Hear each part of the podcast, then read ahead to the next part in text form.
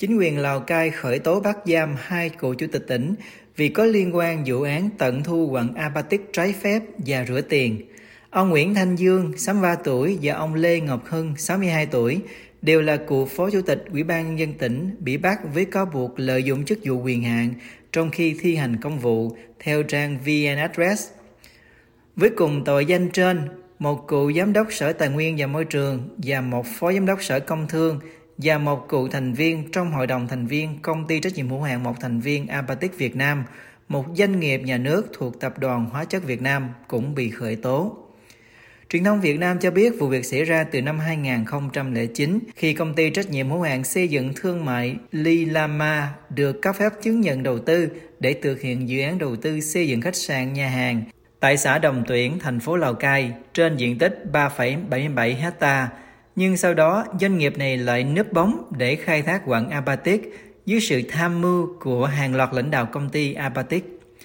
Theo trang thanh tra chính phủ, trên khu đất này, công ty trách nhiệm hữu hạn xây dựng thương mại LILAMA đã khai thác và bán hơn một hơn một phẩy ba trăm sáu mươi ba triệu tấn quặng Apatit và thu về hơn ba trăm bảy mươi chín tỷ đồng. Trước đó, ông Nguyễn Mạnh Thừa, giám đốc công ty trách nhiệm hữu hạn xây dựng thương mại LILAMA, đã bị cơ quan cảnh sát điều tra công an tỉnh Lào Cai khởi tố bắt giam từ tháng chín năm hai nghìn không trăm hai mươi mốt do tận thu thu gom quặng Apatit và tội rửa tiền.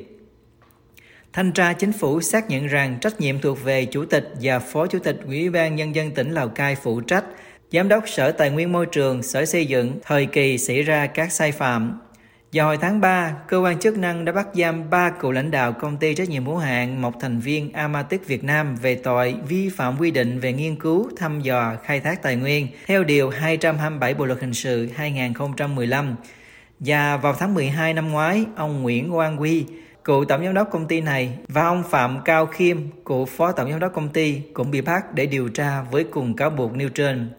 Truyền thông nhà nước cho biết tính đến nay, vụ án này đã có tổng cộng mười bị can bị khởi tố và bắt giam.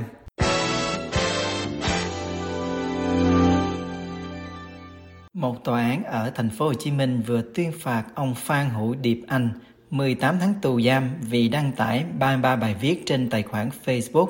với nội dung được cho là bịa đặt, xuyên tạc, phỉ báng chính quyền nhân dân và kêu gọi xúi giục nhằm chống chính quyền. Báo Công an thành phố Hồ Chí Minh hôm hai mươi ba tháng sáu loan tin rằng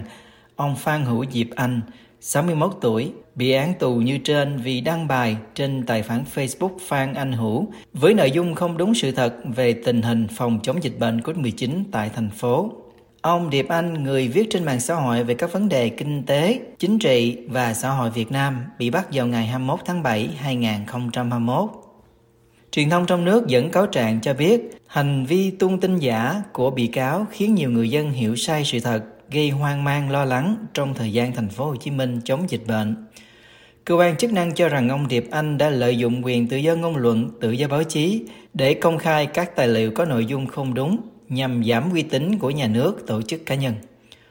Ngoài ra, vẫn theo truyền thông nhà nước, trong một bài đăng trên Facebook vào tháng bảy năm hai nghìn không trăm hai mươi mốt với tựa đề "Chống dịch, chống dân", ông Điệp Anh kèm minh họa hai ảnh và một video hình một người đàn ông đang bốc cháy trên đường phố ở Thủ Đức có nội dung cho rằng người trong hình tự thiêu do bức xúc cách chống dịch covid mười chín. Chính quyền xác nhận rằng người đàn ông tự thiêu là có thật, nhưng bác bỏ nguyên nhân tự thiêu có liên quan đến dịch bệnh covid mười chín. Báo Pháp luật Thành phố Hồ Chí Minh Online dẫn lời ông Điệp Anh khai tại tòa rằng ông nhìn nhận các sự việc theo tư duy đa chiều và rằng bản thân không tham gia tổ chức chính trị đảng phái trong và ngoài nước nào.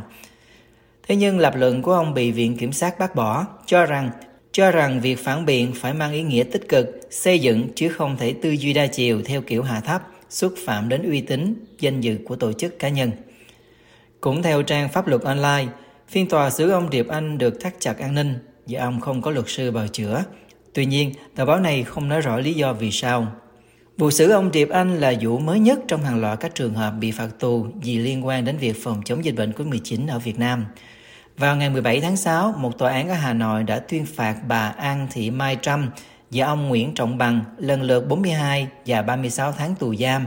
vì phát tờ rơi xuyên tạc về vaccine covid mười chín, kêu gọi phản đối, xét nghiệm và không chấp hành giãn cách xã hội.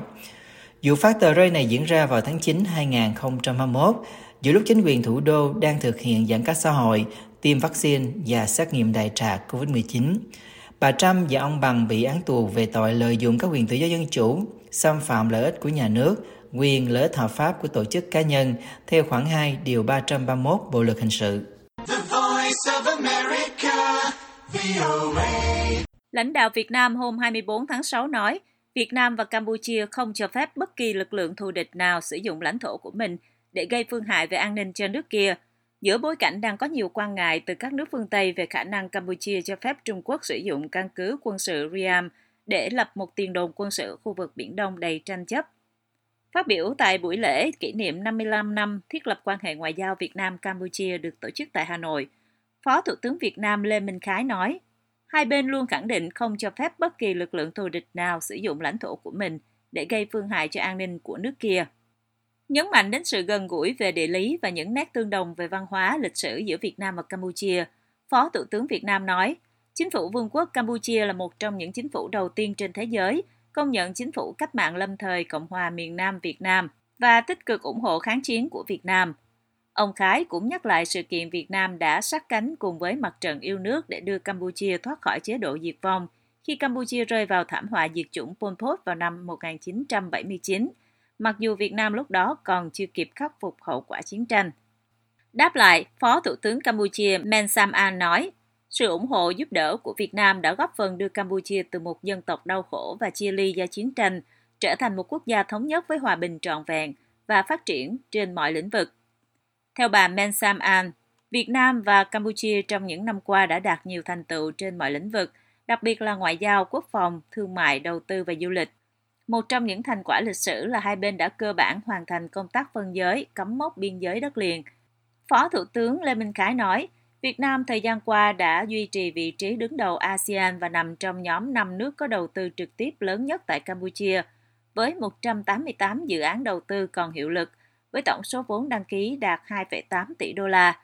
Kim ngạch thương mại song phương năm hai nghìn không trăm hai mươi mốt đạt chín phẩy năm mươi tư tỷ đô la,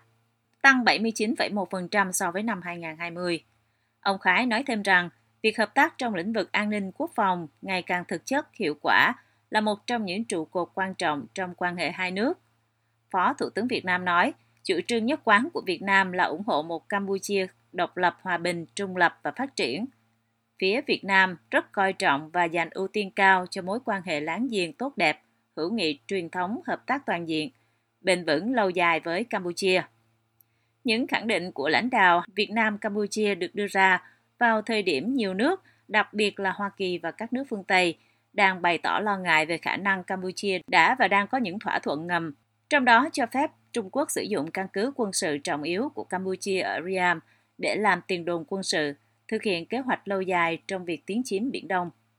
Việt Nam cũng được coi là đang tranh giành ảnh hưởng đối với hai đồng minh lịch sử là Campuchia và Lào, vốn đang ngày càng ngã về phía Trung Quốc trong những năm gần đây.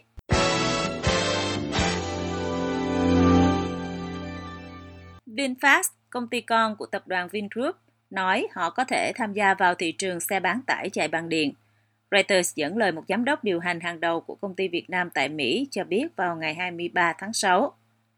Theo lời giám đốc văn phòng dịch vụ của VinFast tại Hoa Kỳ, ông Greg Westbrook,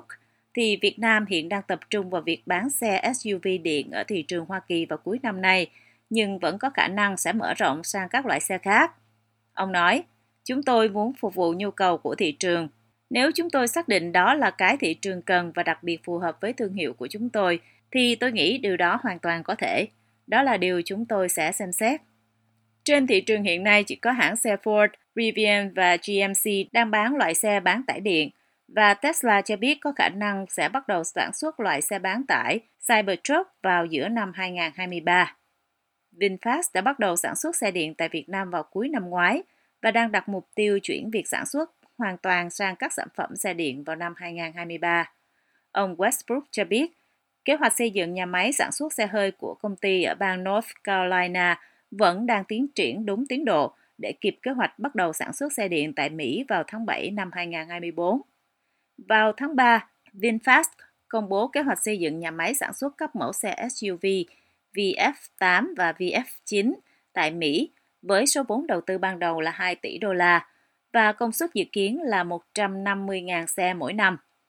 Vẫn theo lời giám đốc Westbrook, VinFast hiện đã nhận được gần tám nghìn đơn hàng đặt trước ở Hoa Kỳ cho các mẫu ét u vê của họ và từ bốn mươi nghìn cho đến năm mươi nghìn đơn hàng trên toàn cầu, bao gồm Việt Nam, châu Âu và Canada.